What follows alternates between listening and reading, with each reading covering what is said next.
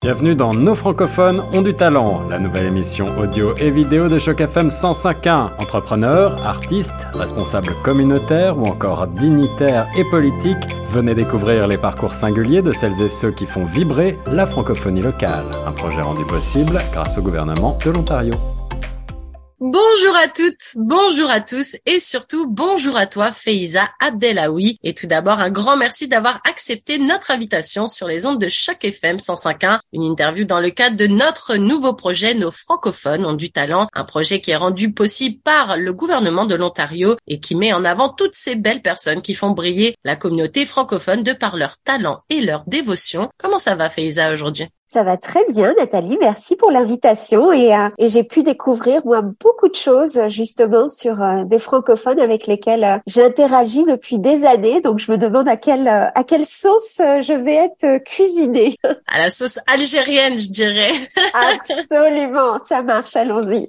Non, moi je suis très contente aussi que tu aies accepté de te prêter au jeu de cette émission parce qu'on va pouvoir en apprendre un peu plus sur toi. C'est vrai que t'es centrale, t'as, t'es dans plein de conseils d'administration, t'as ton entreprise. Il y a plein de choses, on te voit beaucoup, l'association des Algériens aussi de Toronto. Bref, t'es partout, mais on te connaît pas forcément, forcément très très bien. Alors du coup, avant qu'on démarre un petit peu cette émission, Fayza, est-ce que tu peux te présenter pour les auditeurs de Choc F M cent cinq virgule un qui te connaissent peut-être pas encore et nous rappeler d'où tu es née, où tu viens? Oh my, alors, tu as bien euh, résumé un petit peu ce que je faisais en tout cas, je pense avec plusieurs chapeaux. Je suis quelqu'un de très passionné, euh, qui a du mal à choisir et qui a un objectif depuis que je suis à Toronto. C'est de soutenir le développement économique en fait des personnes. Euh, donc c'est un peu le fil rouge, je vais dire, de tous mes engagements. C'est vrai que je suis sur des des, des conseils euh, des conseils d'administration. Ça c'est la partie bénévole. Je suis entrepreneur, c'est la partie business. Je suis aussi euh, chroniqueuse, je suis aussi euh, prof de temps en temps dans nos collèges, et cetera. Donc euh, pas mal de choses. Ça c'est ce que j'ai pu euh, exprimer, développer au Canada. Mais ma vie effectivement, elle commence euh, le treize septembre euh, d'il y a très longtemps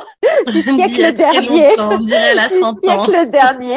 Je n'ai pas cent ans, j'en ai quarante-six, donc soixante-dix-sept, née en Suisse, mais algérienne de père et de mère, euh, des, euh, avec des parents voilà qui, qui, ont, qui ont voyagé euh, de par le travail de, de mon père pendant, pendant mes premières années, avant effectivement qu'on arrive en Algérie, au Rhin d'abord, puis Alger. Alors voilà. Justement, on parlait de, de cette période d'enfance, on va y rester un petit peu. Est-ce que tu te rappelles d'un souvenir? Alors, je dis toujours un souvenir, mais ça peut être plusieurs souvenirs d'enfance. Alors, je ne sais pas combien de temps tu es restée en Suisse et si tu as encore des souvenirs un petit peu, euh, non, bah, t'étais encore un J'y peu... J'y allais après en vacances, mais euh, j'ai, j'ai pas vécu en Suisse. Mes parents étaient en Pologne, en fait, à l'époque. Et j'ai peu de souvenirs de la Pologne. Après quelques années en Chine, j'ai plus de souvenirs de la Chine. Euh, mais là, on était sur l'Algérie. Si c'est un souvenir d'enfance de l'Algérie qui me, moi, qui me manque, c'est, euh, c'est la mer Méditerranée. Voilà. C'est de, de soleil, voir la mer. Là, j'ai, j'ai à peu près vu sur le lac Ontario, c'est l'eau, hein, mais c'est vrai d'avoir grandi, euh, d'avoir grandi si près de cette belle mer là et de, ce, de ces jolies plages, ça manque. Je les vois, je les voyais de ma fenêtre. Donc voilà un beau moment de, un beau moment de l'enfance, cette, cette beauté méditerranéenne qui manque. Et justement, tu disais que donc il y a eu, euh, donc tu es née en Suisse, après il y a eu la Pologne, après il y a eu la Chine aussi. Oui, mon père était diplomate. Ouais, et du coup, est-ce que tu as des petits souvenirs un petit peu de toi justement grandissant dans des pays où tu te dis mais pourquoi on change encore de pays, on va aller où après? Est-ce que justement tu avais déjà ce truc? Ben, surtout qu'après la Chine il y a eu le Mali aussi pendant un an donc euh, c'était euh, ouais non on, on apprend à voyager léger, c'est une expression que j'ai utilisée dans une autre revue euh, avec Gérald Fillon qui me disait mais qu'est-ce que qu'est-ce qui te reste en fait de cette de cette enfance là euh, Gérald Fillon, euh, un journaliste québécois économiste que j'adore pour une émission qui s'appelait Vocation Leader et, et c'est vrai qu'à ce moment-là la, la, l'expression qui m'est venue, c'est qu'on voyage léger, on se prépare toujours à repartir. C'est un peu difficile pour l'attachement, même si on essaie de garder vraiment euh, ben, les bons côtés. Moi, quand je, je, c'est vrai que j'étais jeune, là, j'étais toute petite, jusqu'à mes six sept ans, c'est, ça, ça a occupé les sept premières années de ma vie. Mais ce qui reste de ces, euh, de ces déménagements-là, c'est la sensation qu'on va se sentir, euh, qu'on va pouvoir s'adapter. Dans n'importe quel environnement, je sais qu'on me pose, là, entre guillemets, je vais retrouver mes marques, parce que c'est ce que j'ai eu à faire, en fait, toute petite, avec aussi ma frère, mon, mon frère et ma sœur qui étaient dans la dans la même dynamique en fait. Il y a, donc il y a des côtés difficiles euh, de ne pas avoir les amis d'enfance enfance, euh, de pas, voilà, où est-ce que je reviens en fait, où est-ce que je rentre, où sont mes premiers, mes premiers souvenirs. Mais par contre, c'est une richesse que je sais qui, qui, qui m'a, qui m'a construite, qui m'a vraiment construite là, tous ces, tous ces voyages-là. La Chine, j'ai quelques souvenirs, oui, sympa, surtout que bah, j'ai, j'ai, je faisais partie des rares avec les cheveux frisés, donc euh, se faire arrêter dans la rue. Et euh, les yeux clairs aussi, parce que c'est vrai qu'ils n'ont pas ouais. forcément le type asiatique, c'est plus cheveux très foncés, peau assez claire, mes yeux assez, assez noirs, bruns en final. Toi, t'es plutôt avec des yeux, des beaux, jolis yeux bleus, je pense. Euh, vert, vert, vert. Euh, c'est juste les, le, ouais, l'impression.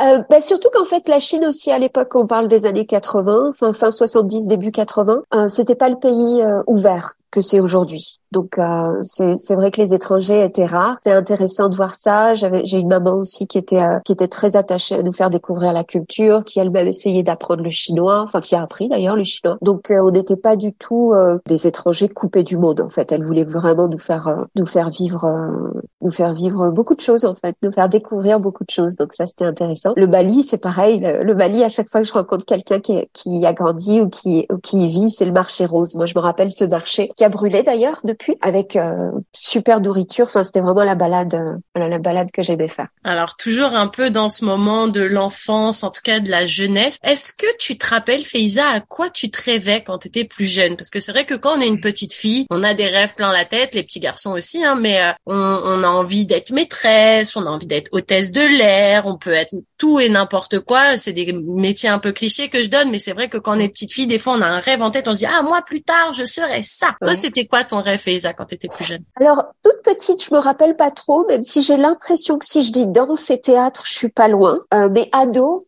ado, ça je me rappelle. Et euh, c'est marrant que tu me poses cette question parce qu'il y a quelques jours, euh, je crois que c'était un rappel, un souvenir Facebook là qui me l'a rappelé. Je me suis rendu compte qu'en fait, j'ai la grande chance d'être vraiment ce que je pensais en fait à l'époque. Euh, beaucoup de choses déjà. Euh, je sais que je voulais faire de la communication, je sais que je voulais faire de la philanthropie, je sais que je voulais être journaliste, je sais que je voulais être avocate. Enfin, il y avait vraiment toutes ces choses là qui se qui s'empilaient un peu. La prise de parole au public, c'est vrai que c'est quelque chose qui me plaisait bien. Et puis je J'utilise ma voix aujourd'hui en fait au travail pour tout ce que je fais. Hein, c'est beaucoup ma voix, donc je me rends compte que oui, je suis pas complètement philanthrope, mais un peu quand même. Euh, je suis pas complètement dans le théâtre, mais je suis présidente du euh, du conseil d'administration du théâtre français, donc je pense que c'est aussi pas par hasard. Euh, le côté avocate, euh, le côté journaliste, euh, justice sociale, mais c'est tout le travail que j'ai eu l'opportunité de de développer justement grâce à mon entreprise et et grâce aux emplois que j'ai eus au Canada. Voyager, j'ai fait ça dans ma première carrière. Hier en France, donc euh, je crois que je suis au bon, euh, je suis sur le bon chemin. Ça va. Je me suis pas trop éloignée de mes rêves d'enfant, même s'ils ont pris des, des formes très très différentes. Je suis, euh, je crois que je suis au bon endroit. Alors on en parlait un petit peu toi et moi en off. Après l'Algérie, tu t'es partie en France, t'es partie ouais. à Paris. Est-ce que justement tu peux nous expliquer pourquoi ce choix? Quel âge t'avais à ce moment-là? Comment ça s'est passé ton arrivée à Paris? Parce que là t'étais plus une petite fille avec euh, papa, ouais. maman, on travaille euh, dans plein d'entreprises. Du coup les enfants suivent un peu à droite à gauche. Puis là, c'est l'Europe, c'est pas euh, ni l'Asie, ni l'Afrique, c'est un nouveau continent. Je sais pas si, enfin, t'étais née en, en Suisse, t'avais mm-hmm. vécu un peu en Pologne, mais t'étais hyper petite, donc forcément, t'avais pas forcément les mêmes souvenirs que quand on a un certain âge où on se rend vraiment compte des choses. Comment ça s'est passé et quel âge t'avais quand t'as débarqué à Paris? Bah écoute, Nathalie, c'était pas un choix, euh, c'était, euh, ou en tout cas, c'était le choix de la sécurité. L'Algérie en quatre-vingt-quatorze était en plein milieu ou tout, tout début de la décennie noire, ce qu'on a appelé et ce qu'on appelle toujours avec beaucoup de pudeur la décennie noire. C'est toujours assez difficile d'en parler, donc je pense qu'on va glisser sur cette partie-là, si tu veux bien, euh, pour pas trop y rester, parce que c'est toujours un moment très douloureux pour moi, justement, ce départ. Mais euh, bon, les parents euh, veulent la sécurité pour leurs enfants, veulent le mieux, donc euh, donc voilà, le, la, la, la sécurité euh, d'étudier, de vivre, euh, de se construire, c'était à Paris, où j'avais déjà ma sœur, en fait, donc je suis allée rejoindre, je suis allée rejoindre ma sœur, mais c'était pas du tout, du tout un choix et c'est toujours très douloureux d'y repenser. Et donc, du coup, t'avais... J'avais des... seize ans, j'avais quinze seize ans. Et ouais. du coup, euh, t'avais déjà commencé tes études aussi? C'est là J'ai où tu bac, en fait. Voilà, fini. Voilà. Ouais. Explique-nous un J'ai... petit peu, puisque tu savais déjà plus ou moins en étant ado ce que tu voulais faire. T'avais des ouais. idées un petit peu de ce que tu savais, ce que tu voulais en tout cas. Et, et comment t'as mis en place tes études pour que ça rejoigne un petit peu ton parcours professionnel après?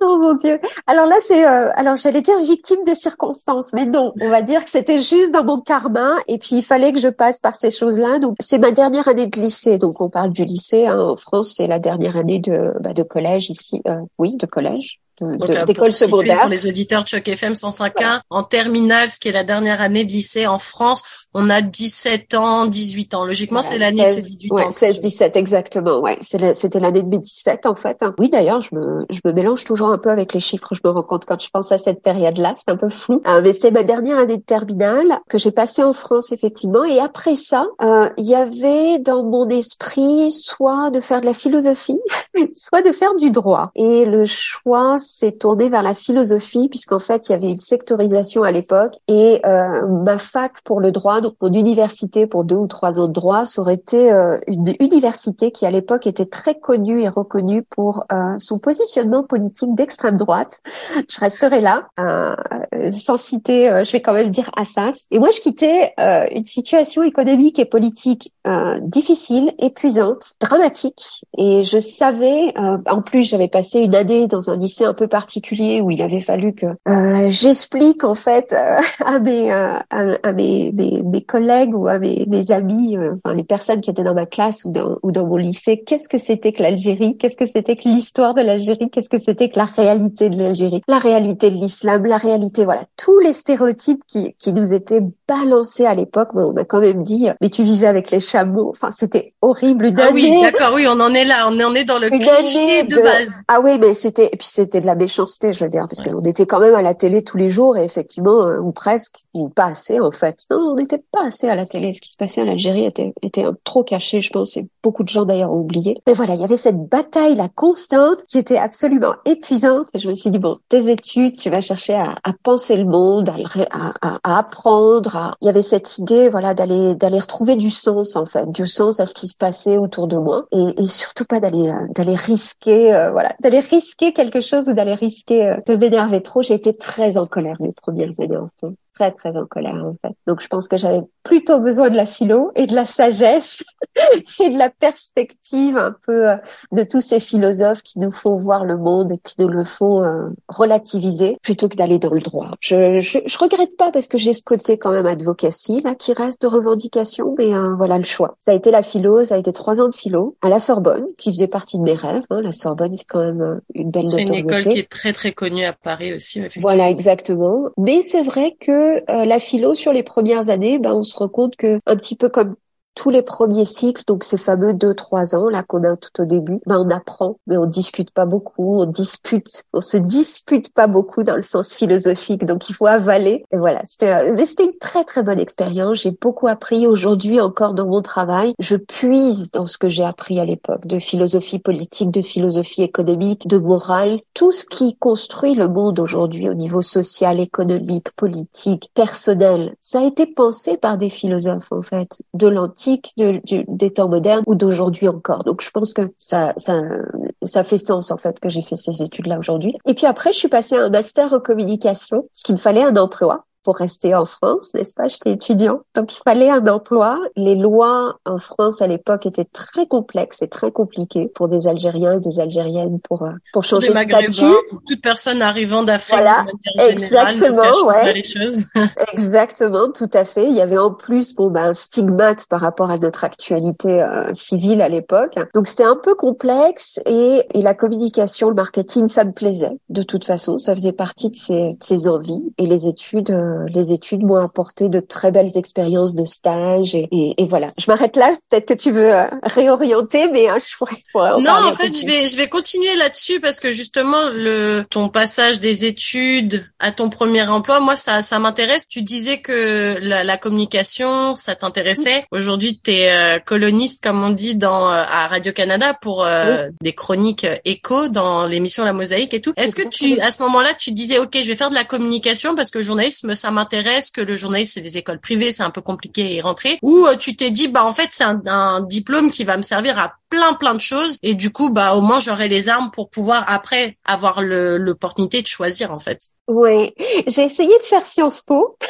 Je me suis lamentablement c'est pour ça que tu ris pour le test, lamentablement. J'avais pas eu le temps de me préparer, j'avais pas l'énergie, j'avais pas l'espace. Enfin bon, ça avait été compliqué là de me préparer pour le test. Je me suis dit c'est de la culture générale, je vais y aller. Je pourrais faire talent. Mes notes. Je, écoute, je voilà, je sais pas, j'ai dû euh, me dire allez, on va aller au destin. Je me rappelle même plus de mes résultats. Je sais que j'ai pas été prise. Il y avait une autre école de journalisme qui m'intéressait un peu, mais encore une fois, j'étais politisée. Moi, j'ai, j'ai une...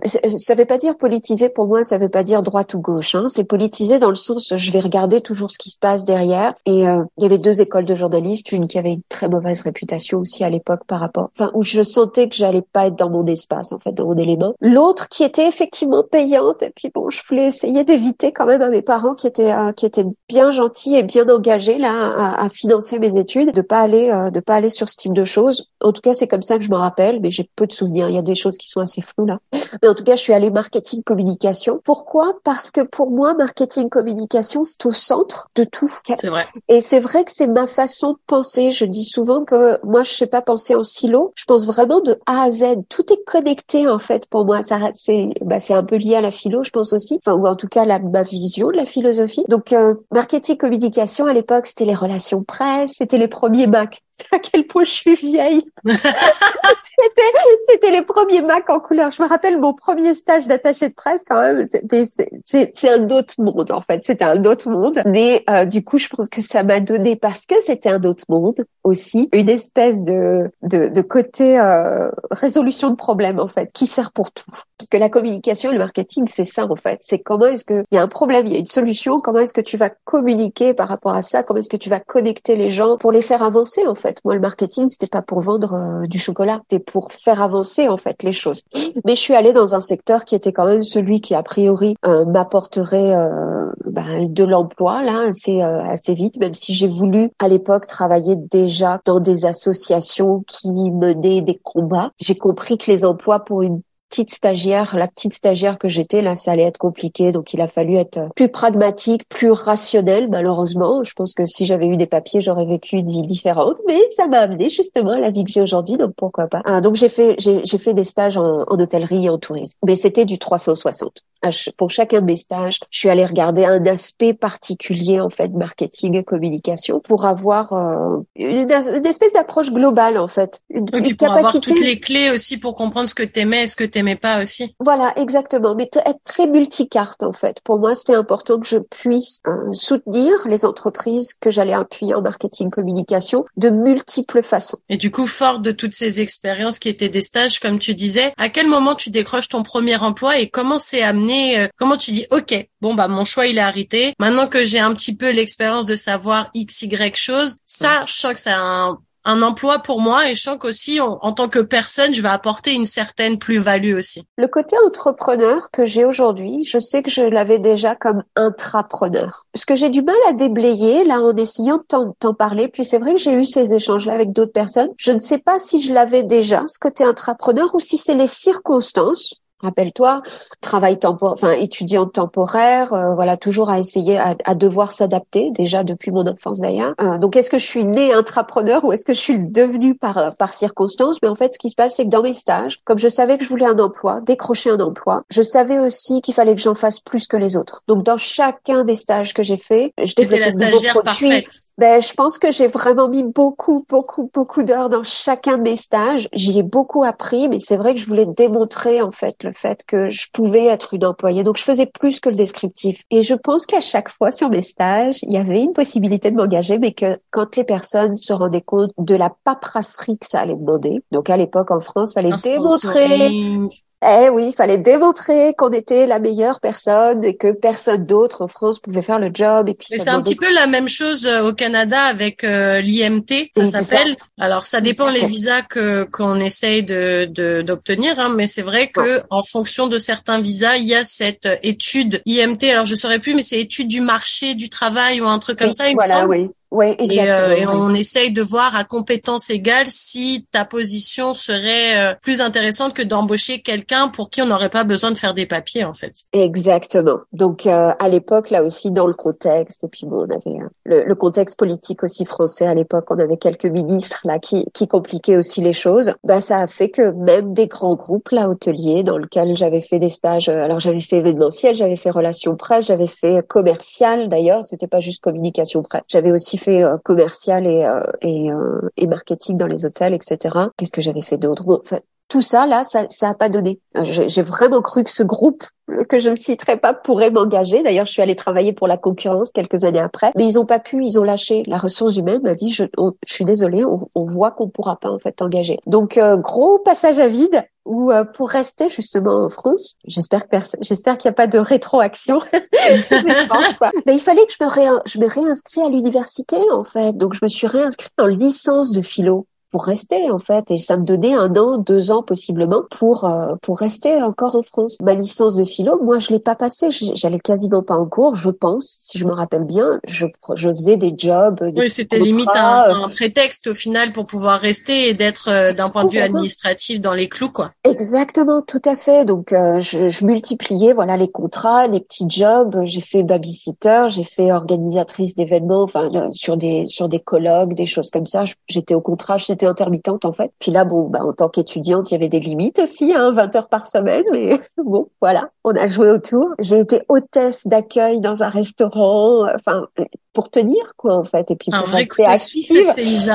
Ben écoute, il y avait pas le choix en fait, il y avait vraiment pas le choix. Et euh, j'ai fait ça. Écoute, quand je te dis c'est flou, hein, c'est vraiment que c'est flou. Euh, je crois que j'ai fait ça deux ans. Donc j'ai raté ma première année de licence. Je me suis réinscrite en licence. Et par contre là, en France à l'époque, si tu restais trois ans sans, sans diplôme. Je crois que c'est la première fois que je rentre dans les détails comme ça enregistrés. Si tu restais trois ans dans son diplôme, tu retournais en fait. Donc euh, bon, bah la deuxième licence, euh, c'était clair que j'allais pas l'avoir en fait. La deuxième année de licence, pareil. Je, là, je, je suivais les cours, je crois à peu près, mais j'essayais de faire euh, le reste en fait. Ouais, puis donc, le but c'était pas l'obtention du diplôme en tant que tel. Le but c'était plus job. De te permettre d'avoir du temps pour ouais. trouver un vrai job pour pouvoir rester officiellement. Exactement. Donc euh, je m'inscris dans une espèce de M B A de tourisme bidon, bidon. L'école, là pour le coup, c'est vrai que merci papa, merci maman, ils ont payé le, la première mensualité, je crois, ou la première, euh, voilà, pour que je puisse avoir un, une année de prolongement. Et euh, et il y avait cette agence qui faisait du marketing stratégique touristique. Alors le marketing stratégique touristique, c'est vraiment particulier. Ça veut dire qu'on va prendre des destinations, donc des pays, des offices de tourisme de pays ou de régions, des groupes hôteliers, des ce qu'on appelle des D M C, des agences de voyage, et cetera. Puis on va les positionner et c'était vraiment du trois cent soixante. Donc je repère cette agence, je me dis je veux faire un stage chez eux et surtout je veux travailler avec eux. C'était exactement ce qu'il me fallait. Avec la façon dont je travaille, la façon dont je pense les choses. Et puis le, le fruit aussi des diverses expériences que tu avais pu prendre à droite tout à gauche, à là ça remettait un peu tout en, au exactement. Même endroit. En fait.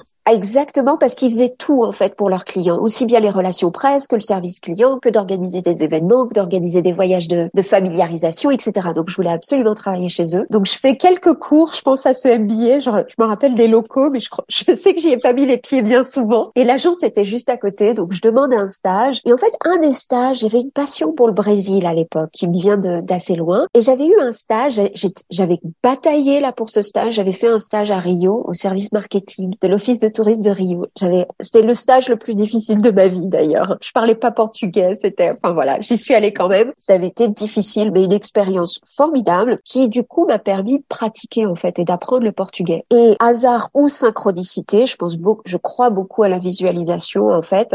Ce qui m'a amené d'ailleurs où je suis et à chaque étape vraiment, je me rends compte. Ce, ce, donc le, le directeur, le P D G de l'agence de, de, de stratégie marketing, Gaël Delaporte-Duteil. Merci Gaël, si tu regardes, je t'enverrai le lien.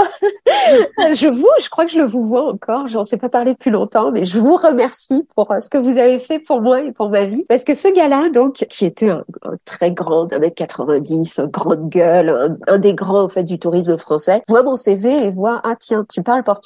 Bon, bah, on va te recevoir. Écoute, ma fille, euh, il m'a pas dit ma fille, mais je sais pas pourquoi je voulais dire ma fille. Tu parles portugais. J'ai ce client-là que je veux absolument avoir. Si tu le décroches et si tu décroches d'autres clients, eh ben, tu fais le stage avec nous, mais je t'engage après. Donc, je me suis démenée. Je me revois dans son bureau d'ailleurs, parce qu'il m'avait laissé euh, utiliser son bureau, préparer, je parlais à peine portugais, mais préparer mes speeches en portugais pour aller démarcher et ce client et d'autres. Donc ils allaient m'envoyer sur un salon, euh, je sais plus où il était le salon, s'il était en Espagne ou en Allemagne, un de ces gros salons en fait du tourisme à l'époque. Et je savais qu'en fait il allait falloir que je démarche assez de clients pendant ce salon, j'avais deux trois jours, et que ça allait changer mon mon, mon parcours. En fait c'était ma ma solution. C'était ton c'était, moment en fait. C'était mon moment exactement. Donc je prépare tout ça, je parle, je déblatère comme je peux au téléphone pour essayer de récupérer des clients. Et euh, j'ai, j'adore repenser à cette énergie-là en fait. Et je débarque au salon et puis je reviens effectivement avec ce client-là, plus deux ou trois autres. Alors, au moins deux autres. Ouais, au moins. Donc, je reviens avec trois Hyper clients. Hyper fière, surtout. Mais soulagée, je pense, je me rappelle même, peut-être que j'étais fière, mais je pense que j'étais surtout très soulagée. En fait. De dire, OK, moi, mon côté de la mission est fait. Maintenant, à vous de respecter votre Exactement. Part du contrat. Et il a absolument respecté sa part du contrat. Il est allé beyond, above and beyond, je crois on dit en anglais, n'est-ce pas? Pour me faire ces papiers-là, il a été à mes côtés. Il s'est dit, c'est pas, c'est pas le gouvernement qui va m'empêcher de t'avoir dans ma boîte, en fait. Et j'ai adoré de voir ce gars tenir sa parole d'une part, mais aussi me montrer que c'était possible, que, que rien n'est, je vais pas dire que rien n'est impossible parce que bon, bon, c'est mon dossier, mais la, la différence qu'il y a entre la passivité de certains, de tout ce que j'avais vu avant de se dire, oh non, c'est trop compliqué, je peux pas, j'y vais pas, désolé, ou ce gars-là qui se dit, non, j'ai vu, tu as démontré tes capacités, je vais aller faire ce qu'il faut pour toi, quoi. C'était, ça a été vraiment un moment, je pense, qui a, Ouais, qui a, qui a continué de déclencher des choses sur le ouais, fait puis que... puis tu t'es aussi rendu bah... compte que quand on veut, on peut, en fait. C'est aussi ah, ça, parce que toute démarche, quand bien même compliquée, elle, enfin, au plus compliquée qu'elle soit, le plus possible, au final, c'est juste un peu de temps et surtout beaucoup de motivation pour remplir de la paperasse, parce que au final, la finalité, c'est que c'est possible, puisque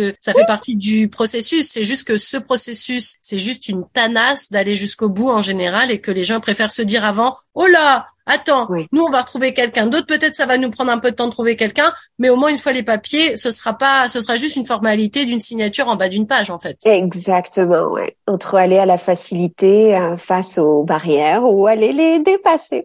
C'est ça. Donc, j'ai eu des expériences formidables dans cette agence. J'ai adoré. J'avais une grande liberté. J'avais mes propres clients, mon, mon pôle. Enfin, c'était super. J'ai Et tu es restée combien de temps, du coup, dans cette agence? J'y suis restée, je crois, un peu plus de deux ans, ou euh, presque trois, il me semble, où je faisais, alors j'avais mes propres clients, j'étais très spécialisée sur tout ce qui était convention, réunion, voyage d'incentive, on appelle ça les voyages d'incentive, donc c'est les voyages de récompense, c'était mon pôle. Et puis j'avais aussi les clients, donc euh, portugais, euh, lusophones, donc Portugal, Brésil. Euh, j'avais développé aussi, j'avais un client ou deux au Moyen-Orient, j'en avais quelques-uns aussi en Russie, Pologne, et cetera. Donc je m'occupais de ça. J'ai raté les pays, on voulait me placer sur, ils voulaient me placer sur la Jordanie, mais qu'un concurrent l'a eu, mais hein, j'aurais pu être euh, responsable de l'office de tourisme de Jordanie en France, ça aurait été sympa. Mais comme quoi, rien n'arrive, euh, rien n'arrive par hasard, c'était pas pour moi. Mais j'ai eu donc ce resort. Euh, je suis pas du tout resort, mais c'était le Brésil. Puis là, pour moi, comme quoi aussi, c'est toujours ce côté advocacy, en fait, dans le développement des ventes et dans le partenariat, et cetera. Euh, je me disais, OK, j'ai ce resort, le Brésil, les gens ont tout un tas de stéréotypes. À l'époque, c'était pas du tout la, la destination à la mode. D'ailleurs, j'ai beaucoup d'amis, là, en ce moment, ou de connaissances qui sont au Brésil. Oui, parce que ça, moi aussi, j'allais dire, moi aussi, j'ai plein d'amis, mais parce que c'est la période du carnaval, c'est pour ça. Je sais, ouais, ouais, tout à fait, exactement. Donc, euh, mais à l'époque, c'était perçu comme dangereux, c'était perçu comme, voilà, pas intéressant. Comme les favelas, partout. Exactement. Donc, je me suis dit, OK, donne-moi ce, donne-moi ce resort. Et puis, on va en faire la porte d'entrée pour les Français qui ont peur du Brésil. Ils vont pouvoir découvrir le nord du Brésil, en plus, qui a une tradition afro-brésilienne qui est vraiment fantastique. Enfin, centre du Brésil, en fait. Je ne vais pas dire non, mais enfin, voilà. J'y, j'y suis allée mettre une, une pointe de militantisme, en fait, que j'ai retrouvée dans, aussi dans chacune de mes missions, finalement. Et, euh, et le boulot s'est bien passé. J'ai bien fait mon rôle. Et euh, j'ai été chassée à l'époque par... Euh, Enfin, j'avais dans mes partenaires, j'avais monté un partenariat avec euh, une responsable du groupe Accor, qu'on connaît bien en France, qui est aujourd'hui, je pense, le troisième ou quatrième groupe. À l'époque, c'était pareil, hôtelier, qui m'avait vu travailler. Il y avait deux hôtels Sofitel sur, sur ce resort-là, qui m'avait vu travailler. Puis au moment où elle, elle quittait ce poste par amour, parce qu'elle était déménagée en Hollande, m'a dit bah, « Je veux pousser ton C V, euh, est-ce que tu peux me faire ton C V? Je veux vraiment que tu prennes ce poste-là. » C'était directrice des ventes Amérique du Sud sur toute l'Europe. C'était le rêve, quoi. Quand j'ai vu le truc, je fais « Ah, c'est quoi une directrice des ventes exactement ?»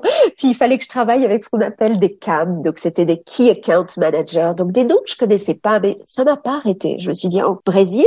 Colombie, Argentine et tout ça. Allons-y, c'est le rêve. C'est vraiment sur le chemin. Donc, euh... donc voilà, j'ai eu le poste. Huit entretiens, je crois. Sept ou huit entretiens. Ouais. Wow. Sept ou huit entretiens. Parce que j'étais très jeune, en fait, à l'époque. J'étais très jeune. Donc, je pense qu'ils voulaient s'assurer que... que tu avais la maturité et les épaules pour prendre le poste aussi. Ouais. Voilà, exactement, je pense. Mais c'est aussi, là aussi, j'a... c'est un moment que j'a... sur lequel j'adore euh, reflect. Ça fait longtemps que je l'ai pas fait, mais c'est... c'était drôle en fait. Cette étape-là, là, de se dire, euh, oui, c'est, c'est possible en fait. Et puis c'est ça possible. Prouve aussi que passion, quelque part sais. Que t'es capable de tout ça, parce que entre la capacité qu'on a personnellement et se dire, je suis une femme forte, je suis déterminée, j'ai j'ai pu mettre en place tout ce que je voulais, et après voir que les autres perçoivent ce truc-là, c'est deux choses complètement différentes. Parce que si à chaque fois on te disait, ça a l'air super ton C V, par contre les papiers ça va être compliqué.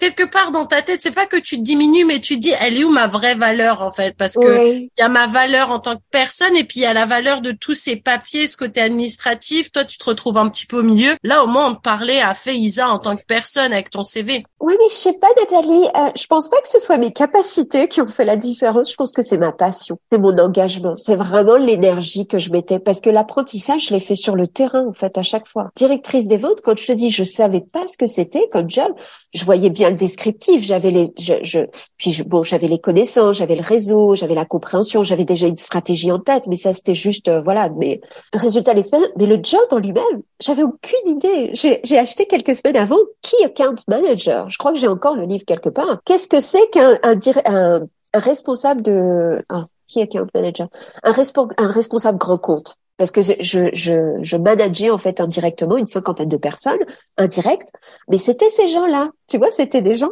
qui account manager. Ben, je suis allée acheter le livre pour voir ce qu'ils faisaient en fait comme job. Donc euh, en fait, ce parcours-là que j'ai eu, parce que je pense que c'est vraiment la passion qui m'a fait avoir ces euh, la passion et puis tenter en fait. Je me suis plantée. Il y a des choses que j'ai pas euh, maintenant quand je les revois avec l'expérience que j'ai aujourd'hui. Je sais qu'il y a des choses sur lesquelles je me suis plantée, mais j'ai, j'ai non, mais c'est pas grave les échecs tant qu'on ouais. arrive à avoir le recul suffisant pour comprendre là on a échoué et au final ce que ça apporte, parce que des fois un échec ça peut apporter quelque chose de positif si on a pris le recul oh, qu'il faut. Et puis de toute façon le garder comme un échec toute sa vie ça changera mmh. pas le fait que ce soit déjà passé mmh. et que c'était déjà un échec, donc rester mmh. dessus pour moi c'est là l'échec, c'est de se dire exact. Bah on s'est trompé et en fait maintenant bah je reste buté là-dessus, je suis nulle. Bah non en fait ça arrive à tout le monde de faire des erreurs et heureusement c'est comme ça qu'on progresse aussi. Totalement, totalement. Ouais. Mais du coup, euh, tu disais que euh, que t'étais passionnée. Ouais. Ça c'est ça c'est stylé, c'est cool, c'est sympa. Mais, Mais c'est pas pour euh, ta carrière en France qu'on se voit aujourd'hui. C'est ah ouais. un grand départ, le Canada. deux mille huit, il me semble que tu m'as dit que t'étais arrivée oui, c'est ça, à, en deux mille huit. À... Alors, est-ce que tu peux nous expliquer un peu comment s'est passée cette arrivée au Canada? Est-ce que Toronto c'était la ville de choix ou est-ce que t'as transité par d'autres petites villes avant? Et surtout, euh, comment ça s'est passé ton acclimatation au Canada? Parce que c'est un changement de vie en tout point, un nouveau continent encore, parce que celui-là, l'Amérique du Nord, tu l'avais pas encore fait, tu avais fait le Brésil, Exactement. l'Amérique du Sud. Petit à petit, tu remontes. Ouais. Euh, mais du coup, voilà, comment ça s'est passé ton acclimatation ici et puis, euh, puis tes premiers pas aussi euh, au Canada? Oui, euh, c'était, euh, ben là aussi, c'était pas un, cho- enfin, c'était pas un choix, c'était une opportunité à ne pas rater. Euh, je m'étais mariée euh, deux ans avant, j'étais enceinte d'ailleurs à l'époque, euh, et euh, mon mari me dit qu'il avait, il, il travaille très bien, très passionné lui aussi dans son dans son poste et euh, le cadeau pour un pour un, un très beau projet en fait qu'il avait mené à bien, c'était une promotion pour euh, venir travailler au Canada sur un poste qui honnêtement se refusait pas. C'était vraiment une très très bonne opportunité pour lui, moi qui avais vu aussi euh, ce que ça apporte en fait euh, d'être, de, de, ce côté international en fait. C'était le bon moment pour pour lui euh, pour le vivre tout simplement et euh, moi je me disais bah c'est peut-être aussi le bon moment pour euh, on était censé venir pour deux trois ans en fait. C'était vraiment une expatriation et puis repartir en France après. Puis j'étais enceinte, j'étais à, effectivement sur une, une, une très bonne lancée là en termes de carrière. J'avais bougé du poste précédent, j'avais été promue sur un autre poste, mais mais pourquoi pas. Je me suis dit bah tiens, on y va. C'était le côté aventure en fait. Et puis euh, j'avais vu aussi qu'au Canada, on pouvait prendre un an après l'accouchement, alors que je savais que bon, en France, ça allait être six semaines, huit semaines. Et le groupe en plus, le groupe Accor soutenait beaucoup les femmes en fait. Donc je, j'étais quasi sûre pour avoir vu Le, mes, mes autres collègues en fait partir en, en congé de maternité et revenir, que j'allais pas avoir moins de travail, j'allais possiblement en avoir même plus en fait. Donc j'avais peut-être envie de faire une petite pause pour l'enfant, pour mon fils, et puis tester quelque chose d'autre. Comme tu viens de le dire, c'était un continent que j'avais pas fait. Donc je me disais bon bah t'arrives avec ton C V, tu te prends quelques semaines, quelques mois de pause, et puis après bon bah tu vas tu vas te relancer sur le marché du travail, tu vas rajouter les États-Unis et puis le Canada effectivement à ton arc, et tu retournes en France avec tout ça pour le même groupe ou pour un autre. Et en fait, pas du tout, bien sûr. Euh, arrivé ici, bon, l'accouchement euh, se passe euh, avec beaucoup d'isolement, euh, à me rendre compte en fait l'anglais. Voilà, mais si j'avais eu quelques visites, mais euh, bon, bah, l'anglais que j'utilisais au quotidien dans mon travail, pourtant, euh, à partir de Paris, je me rends compte que c'est pas suffisant. Enfin, il y a un décrochage qui se fait, qui fait que je suis même pas capable, en fait, de, de passer à la caisse, faire mes courses. Mais je rejoins, et c'est quelque chose d'important ah, à cool. souligner pour les auditeurs de Choc F M cent cinq point un. C'est vrai que quand on arrive au Canada, on se dit ah oh, mais c'est super, de toute façon c'est un pays bilingue, donc quoi qu'il arrive j'aurai le français comme béquille parce que tout le monde parle français. Moi dans ma tête on était clairement là-dessus, et ouais. en plus j'étais bilingue à Paris comme ouais. toi. Dans ton travail tu utilisais l'anglais, donc du coup puis tu regardes des films à la télé, tu fais exprès de les mettre en anglais, donc tu dis mais en fait moi mon niveau il est là, donc ça va être nickel. ouais. La première fois que j'ai commandé une pizza, elle, j'ai tellement rien compris que j'ai dit I'm coming, j'ai raccroché et j'y suis allée à pied. Ah oui, bah tu vois. Voilà, ouais, donc je te ouais. rejoins sur je passais même pas à la caisse. Moi, je passais, mon, ouais. mon angoisse, c'était le téléphone. Comme ça, ouais. je vais t'appeler pour un poste, on va s'appeler au téléphone.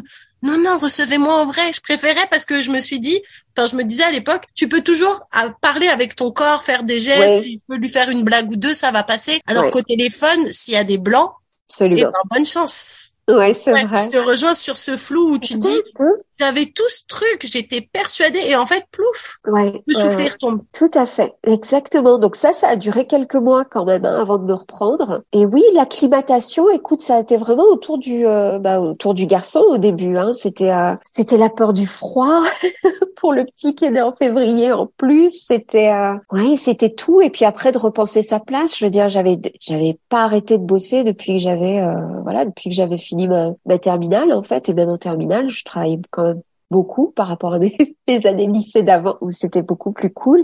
Donc, euh, donc de se retrouver sans rien faire, je pense que ça avait été vraiment difficile. J'ai pris ces mois-là, mais c'était, euh, ouais, c'était particulier. C'était quelle est ma place ? Comment est-ce que je reconstruis ma place en fait ? Et après les premières euh, recherches de travail, bon bah il y a, j'en ai souvent parlé, ce mot. Puis, ça va pas t'étonner non plus, ça étonnera personne qui est passé par là, hein, qui est immigrant, c'est ce mot overqualified, là, surqualifié, puis pas la reconnaissance du C V, et cetera. Et puis on me proposait parfois d'être assistante commerciale dans un hôtel. C'était mon premier stage.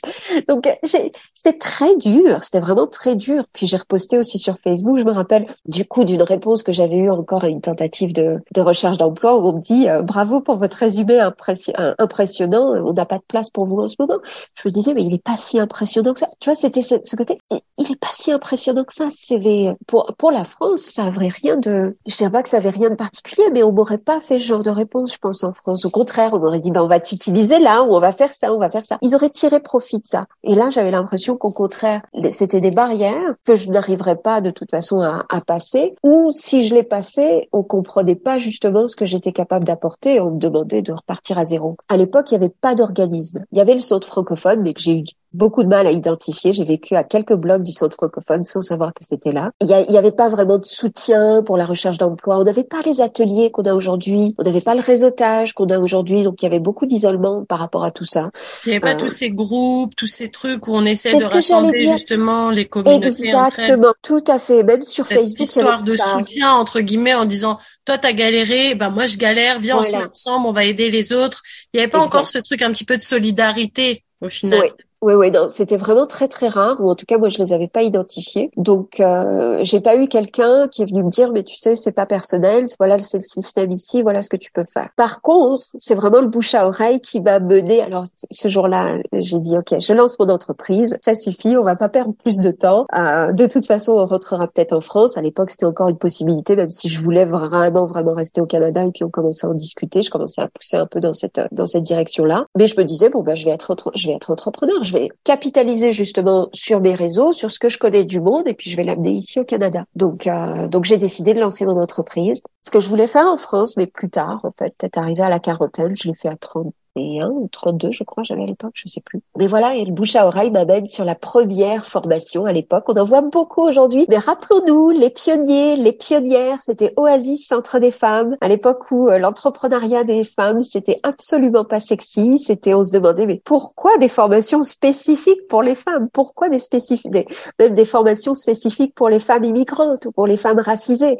Oasis, c'était dans les premiers, là. C'était, euh, je crois qu'il y avait une dizaine d'organismes à l'époque qui avaient reçu un financement fédéral. C'était un test du fédéral, donc j'ai eu la grande chance de faire parmi, d'être parmi les premières euh, participantes à ce programme-là. Euh, ça durait que quatre jours à l'époque et ça m'a permis de lancer la première entreprise. Justement, parle-nous-en un petit peu de cette euh, première entreprise. C'était quoi le, l'idée de départ, en fait? Alors, l'idée de départ, c'était de reproduire justement cette formidable agence de marketing stratégique et de développement des ventes d'ailleurs, dans laquelle euh, j'avais travaillé en France, en capitalisant sur les réseaux. Le réseau que j'avais euh, que j'avais développé. Donc euh, ça s'appelait Femme Tour Promotion et c'était l'idée donc d'être le bureau de représentation de d'hôtels, de chaînes hôtelières, de réceptifs, on appelle ça des réceptifs ou des destination management companies, c'est vraiment spécifique au, au tourisme, et idéalement aussi d'aller récupérer quelques pays, là j'aurais aimé ça si j'avais continué, et de les représenter, donc les représenter au niveau du développement des ventes, donc euh, c'était mon boulot, c'était de leur trouver des clients ici, de faire connaître leur expertise, de faire connaître leurs services, et cetera, de récupérer des dossiers sur lesquels travailler. Rappelle-toi, je disais, ma spécialité, c'était vraiment meeting, convention, et cetera. Pas trop euh, voyage individuel. Hein. C'est vraiment la partie sur laquelle je m'amusais le plus, l'événement, l'événementiel touristique, là, on peut dire. Et puis après, j'accompagnais, en fait, tout le dossier. Donc, euh, l'équipe sur place prenait la demande, la préparait, faisait la faisait une proposition et puis c'était à moi d'accompagner euh, tout le tout le déroulé du dossier jusqu'à ce que le groupe soit arrivé là-bas et fait son expérience et revienne. Donc c'était du démarchage, c'était des salons, j'ai fait des salons, j'ai fait un salon, le salon du meeting and event. Donc j'avais mon stand, j'ai fait les relations presse, j'ai fait euh, la présence dans des événements, le réseautage, le bénévolat à l'époque m'avait beaucoup aidé, j'ai eu accès du coup via une association professionnelle, on m'a donné un un, un mentor Duff Shaw, avec lequel je suis encore en contact. Il est sur Facebook. De temps en temps, il m'envoie des messages, moi aussi, euh, mais qui m'a, voilà, guidée sur mes premières étapes et qui m'a dit, euh, ici, si tu veux démontrer, en fait, ce que tu sais faire, euh, sois, sois bénévole. Donc, je suis rentrée sur le, le comité d'organisation du gala de cette association-là. Et puis, j'ai aidé, justement, puisque je savais déjà organiser des galas. C'est ce que j'avais fait en France pendant plusieurs années. Et, et ça m'a permis de créer ce lien de confiance, en fait, avec mes interlocuteurs et puis de gagner des clients comme ça. Et à quel moment tu te dis, OK, ça c'est, c'est cool, mais j'ai encore en plus, j'ai encore plus envie d'aider les gens, ce côté un peu plus social aussi que t'as de, de vouloir aider les gens, de leur ouvrir les yeux sur ce qu'ils ont le droit. Parce ouais. qu'il y a plein de choses auxquelles on a le droit, mais si on nous aide pas à le savoir, et ben c'est comme toi avec le centre francophone, il était là, il t'attendait les bras ouverts, mais si tu y vas pas, ils vont pas venir non plus te chercher par la main en disant mais Fayza, on t'attendait. Donc il y a pas ce truc-là. À quel moment tu te dis, euh, ouais. parce que c'est un petit peu l'objet justement de ta deuxième entreprise, Next ouais. Level Impact Consulting. À quel moment t'as le déclic pour te dire ok, le tourisme c'est une partie de ma vie et j'adore ça, mais je pense ouais. que je suis passée à un truc où j'ai plus envie d'aider l'humain en ouais. tant que tel et euh, et du coup je vais lancer cette entreprise, il me semble, si j'ai bien fait mes petites euh, recherches, uh-huh. euh, Next Impact, euh, Next Level Impact Consulting, c'était avril deux mille seize. Donc, on a déjà passé exact. Quelques temps déjà. Oui, alors cette entreprise, très bonne recherche, tout à fait. Puis, il y a un entre-deux, justement, qui explique tout ça. Euh, l'entreprise, je l'ai arrêtée parce que je m'ennuyais. J'avais, certains de mes clients fonctionnaient très bien. Le Brésil fonctionnait bien, par exemple. Une, une collègue. Grâce à ton portugais. Euh, non, mais je veux dire, les gens, j'arrivais à trouver des clients qui étaient intéressés par le Brésil. Mais un Brésil qui était encore très fade, en fait. Ils, ils, c'était pas très aventureux. Les Québécois, les clients, bah, Transat, par exemple, faisaient partie des clients que j'avais décrochés. Donc, les clients du tourisme au Québec, qui envoyaient leurs clients à l'étranger, ils avaient cette créativité, cette curiosité, ils étaient ouverts à nos idées, c'était très créatif en fait ce qu'on leur proposait, hein. C'était des, des employés de grosses entreprises qui étaient récompensés, et cetera. Donc, on faisait des choses vraiment sympas pour eux, en fait. Mais les clients que j'avais en Ontario, en Colombie-Britannique, par exemple, eux, ce qu'ils voulaient, c'était le all inclusive au Mexique. J'avais un client au Mexique, mais c'était vraiment pas mon truc. Donc, je me, j'ai eu quelques rendez-vous avec des gros acteurs ici. J'ai, j'ai beaucoup bataillé pour les avoir. Puis, quand je les ai eus et que j'ai rencontré les équipes, c'était comme il se passait rien dans leurs yeux, en fait. Je leur parlais. Ouais, il n'y avait pas la connexion que, que tu recherchais. Exactement. Je, je voyais que ce que je leur offrais, c'était pas ce dont ils avaient besoin. Ils étaient pas là, en fait. Le, l'Europe est beaucoup, était beaucoup plus avancée en termes de créativité sur ce secteur-là. Et je, je voyais que j'allais m'ennuyer. J'étais en train de devenir vraiment fatiguée, vraiment triste en fait. Voilà, je, je, je perdais vraiment mon énergie. Donc ma décision, quand j'ai fermé l'entreprise, ça a été un coup du hasard. J'arrive pas à me rappeler exactement comment l'offre d'emploi est. Mais si, Edwige, bien sûr. Ah, Edwige Nob, que je connais justement, qui avait participé aussi au, à la première formation d'entrepreneuriat et qui, elle, avait rejoint Oasis Centre des Femmes et qui me dit, écoute, euh, le poste de gestionnaire pour le programme auquel tu as participer, donc un programme d'entrepreneuriat, se libère. Il y a encore un an de financement. Est-ce que tu veux le prendre? Je peux te pousser. Donc, j'ai envoyé mon C V. Merci Edwige. Voilà. On dit merci Gaël, on dit merci Edwige. J'ai beaucoup de merci. Je le fais à chaque fois que je peux, mais c'est vrai que Edwige, je crois que je la, je la remercie, mais pas assez. Donc, merci Edwige pour ce, pour d'avoir présenté mon C V, en fait, et je rencontre Dada Gazirabo, que j'avais déjà entendu avant. Puis, je lui explique un peu ce que je veux faire, et cetera. Donc, c'est là, en fait, tu parlais de l'humain. Ce que je me suis dit, c'est, à ce moment-là, j'étais vraiment triste, hein. J'étais même déprimée. Dépressive, sans doute même. J'irais aussi loin.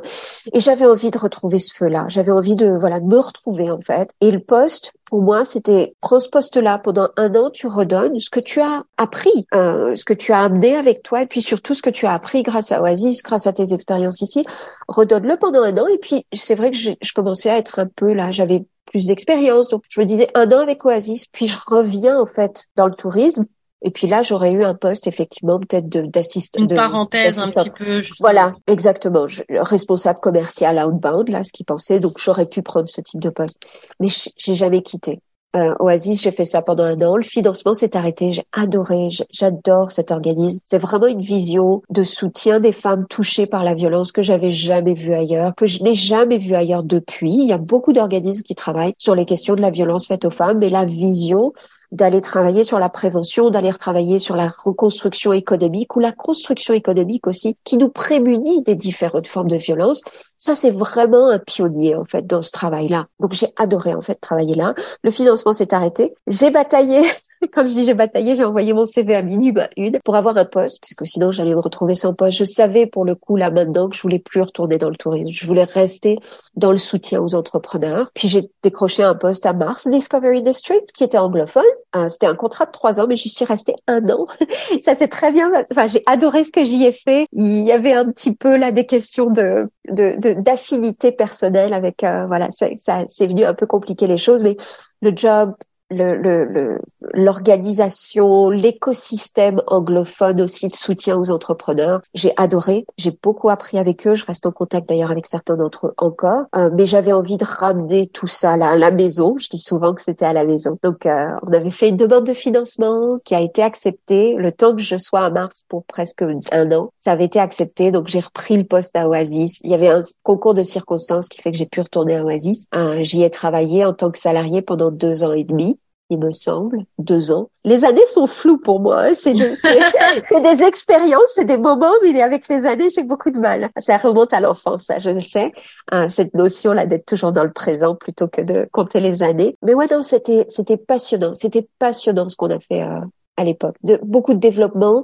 Euh, on est allé chercher euh, de nouveaux projets, de nouveaux. On a lancé un programme de microcrédit à l'époque où ça n'existait pas ou peu. Et puis la question de l'éducation financière, c'est là aussi, c'était, c'est, c'est le berceau là où tout tout est né pour moi, parce que je voyais ces ces problématiques et j'allais chercher des réponses dans le marché, sur le marché, pour justement éduquer les femmes aux questions financières. Et moi-même, la première d'ailleurs, hein, je vivais les, les les difficultés ou en tout cas le, le manque de connaissances que que mes participantes, les participantes aussi aux ateliers vivaient dans une, dans une certaine mesure, et je trouvais pas les informations. Il y avait pas l'approche par le genre au niveau des finances personnelles. Il y avait pas l'approche aussi citoyenne plutôt que du consommateur. C'était toujours, on cherchait toujours un peu à nous vendre des produits, ça me gênait beaucoup. Donc on allait chercher là aussi avec Dada, avec toute l'équipe, des financements supplémentaires pour une recherche.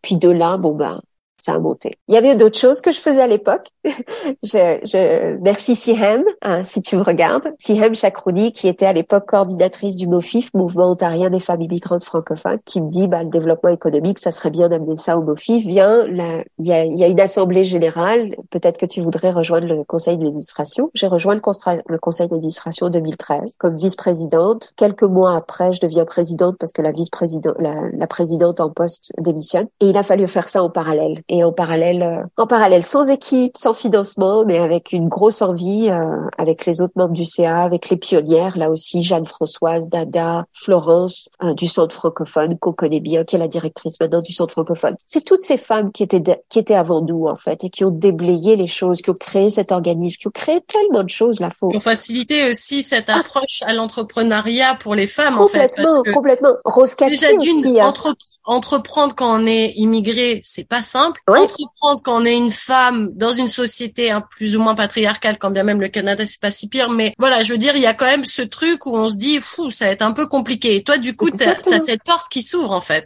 Totalement. Et Rose-Cathy Handy aussi, qu'on connaît bien encore, hein, de Connecture Canada. Elle était là déjà. Elle a ouvert. Ça fait partie de ce groupe de femmes qui ont ouvert les portes de notre développement économique, de notre intégration sociale, et cetera. Donc, il fallait vraiment porter tout ça au, au, au next level, si je me permets le, un peu d'intendant, là, comme on dit. Mais, euh, voilà, on pouvait pas laisser cet organisme euh, tomber, là, entre guillemets. Donc, bah, on, On a relevé les manches et puis avec quelques autres, Carline Zamar qui est maintenant la directrice, Sabine Samouré euh, qui a eu la grande gentillesse de, d'être consultante aussi et qui s'est donnée à cent vingt pour cent sur certains des dossiers qui étaient très peu financés. On a fait beaucoup de projets sans financement. Pourquoi ? Parce que, et ça je pense, je pense que c'était le côté entrepreneurial, je voulais vraiment qu'on démontre que notre volonté, que notre force ne, ne, ne tenait pas uniquement à l'argent qu'on nous donne. En fait, l'argent devait venir par contre parce que sinon on s'épuise et il faut récompenser les, les, les efforts. C'est pas la question. Mais à l'époque, je voulais qu'on reprenne en fait cette liberté-là d'action et d'agir, sans programme, sans rapport, sans résultat. Fallait que ça, ça soit fluide. C'est vrai que j'aime bien. Que ça soit plus organique, un petit peu plus. Merci, exactement, organique, tout à fait.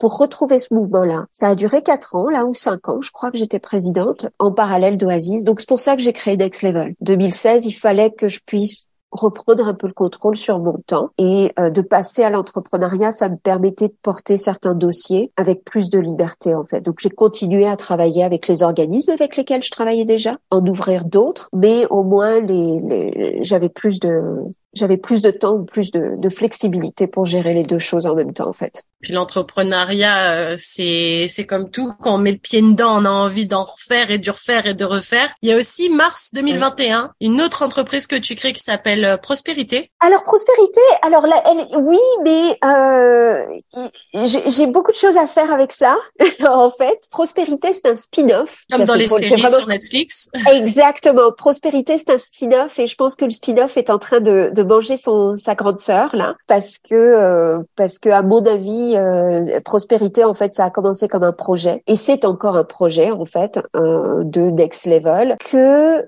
qui me permet en fait d'héberger tout ce travail de redéfinition de qu'est-ce que c'est que les finances personnelles, qu'est-ce que c'est que l'éducation financière. Donc Next Level pour moi c'est le grand chapeau on va dire dans lequel je fais la recherche, l'évaluation, euh, le développement de stratégie, théorie du changement, et cetera avec des organismes francophones mais aussi avec des organismes bilingues ou anglophones. Il y a la partie développement de projet, pilotage, et cetera et cetera sur les sujets de l'entrepreneuriat, l'employabilité, l'immigration, la violence faite aux femmes, c'est les enjeux sur lesquels j'aime me pencher. Et Prospérité, c'est voilà, ça a pris là et puis je me suis dit ok, je le mets sur LinkedIn l'année dernière parce que je veux que ça commence à avoir une existence et une visibilité qui va grandir en fait parce que je, je le dis là le, la, la petite sœur est en, en train de manger la grande je pense parce que parce que je me je, j'ai plusieurs chapeaux c'est sûr, j'ai plusieurs engagements c'est sûr, mais j'ai l'impression que j'arrive là vraiment au cœur de de ce travail avec l'humain comme tu disais, l'humain et le changement social que je veux voir. Je pense maintenant que c'est vraiment Prospérité qui peut l'héberger en fait, qui qui qui canalise. On globe en fait un peu plus. Exactement, et c'est vraiment qui resserre aussi en fait tout ce que je faisais, c'est voilà, c'est un bébé qui progresse là, qui progresse, que je suis en train de laisser grandir, que j'utilise mais pas beaucoup, mais je pense qu'on est à l'éclosion là. C'est presque la naissance réelle. J'avais besoin de le mettre sur LinkedIn pour comme annoncer quelque chose. C'était pas, j'annonçais pas du tout au monde d'ailleurs, enfin au monde, aux gens là. C'était plus à moi que je l'annonçais en fait. Pour le marquer, et... une fois que c'est dit, c'est fait, c'est ancré. Maintenant, on va dire. Et alors ton truc là, ça avance et tu ouais. peux plus reculer en fait, c'est ça ? euh, C'est, mais c'est moi, c'est pas les autres, c'est vraiment par rapport à moi. Est-ce que Prospérité, ça grandit ? Et c'est vrai que ça grandit. Je voulais voir est-ce que l'éducation financière que je traîne là, que je, que j'emmène, je traîne pas, mais que j'emmène et que je fais grandir depuis deux mille quatorze maintenant, avec la première recherche qu'on a fait en deux mille seize, mais ça, voilà, ça poussait là. Est-ce que c'est, quand je me lève le matin, est-ce que c'est ce vers quoi je vais? Et oui, c'est ce vers quoi je vais. C'est les sujets qui me, qui m'occupent le plus, y compris maintenant quand je fais de la recherche ou de l'évaluation. C'est toujours planté là et je veux que ça grossisse en fait. Donc oui, c'est le troisième. Alors moi, je pourrais t'écouter pendant des heures. Je le temps passe. J'aimerais que ce moment ne s'arrête jamais. Non, oh. mais c'est vrai que cette heure arrive déjà à sa on fin. On se parlait aussi avant en plus. On donc, se parlait hein. en plus avant. Donc nous, en fait, ça euh, fait très longtemps qu'on discute. Mais euh, malheureusement, cette heure arrive déjà à la fin, Fayza. Tout à fait.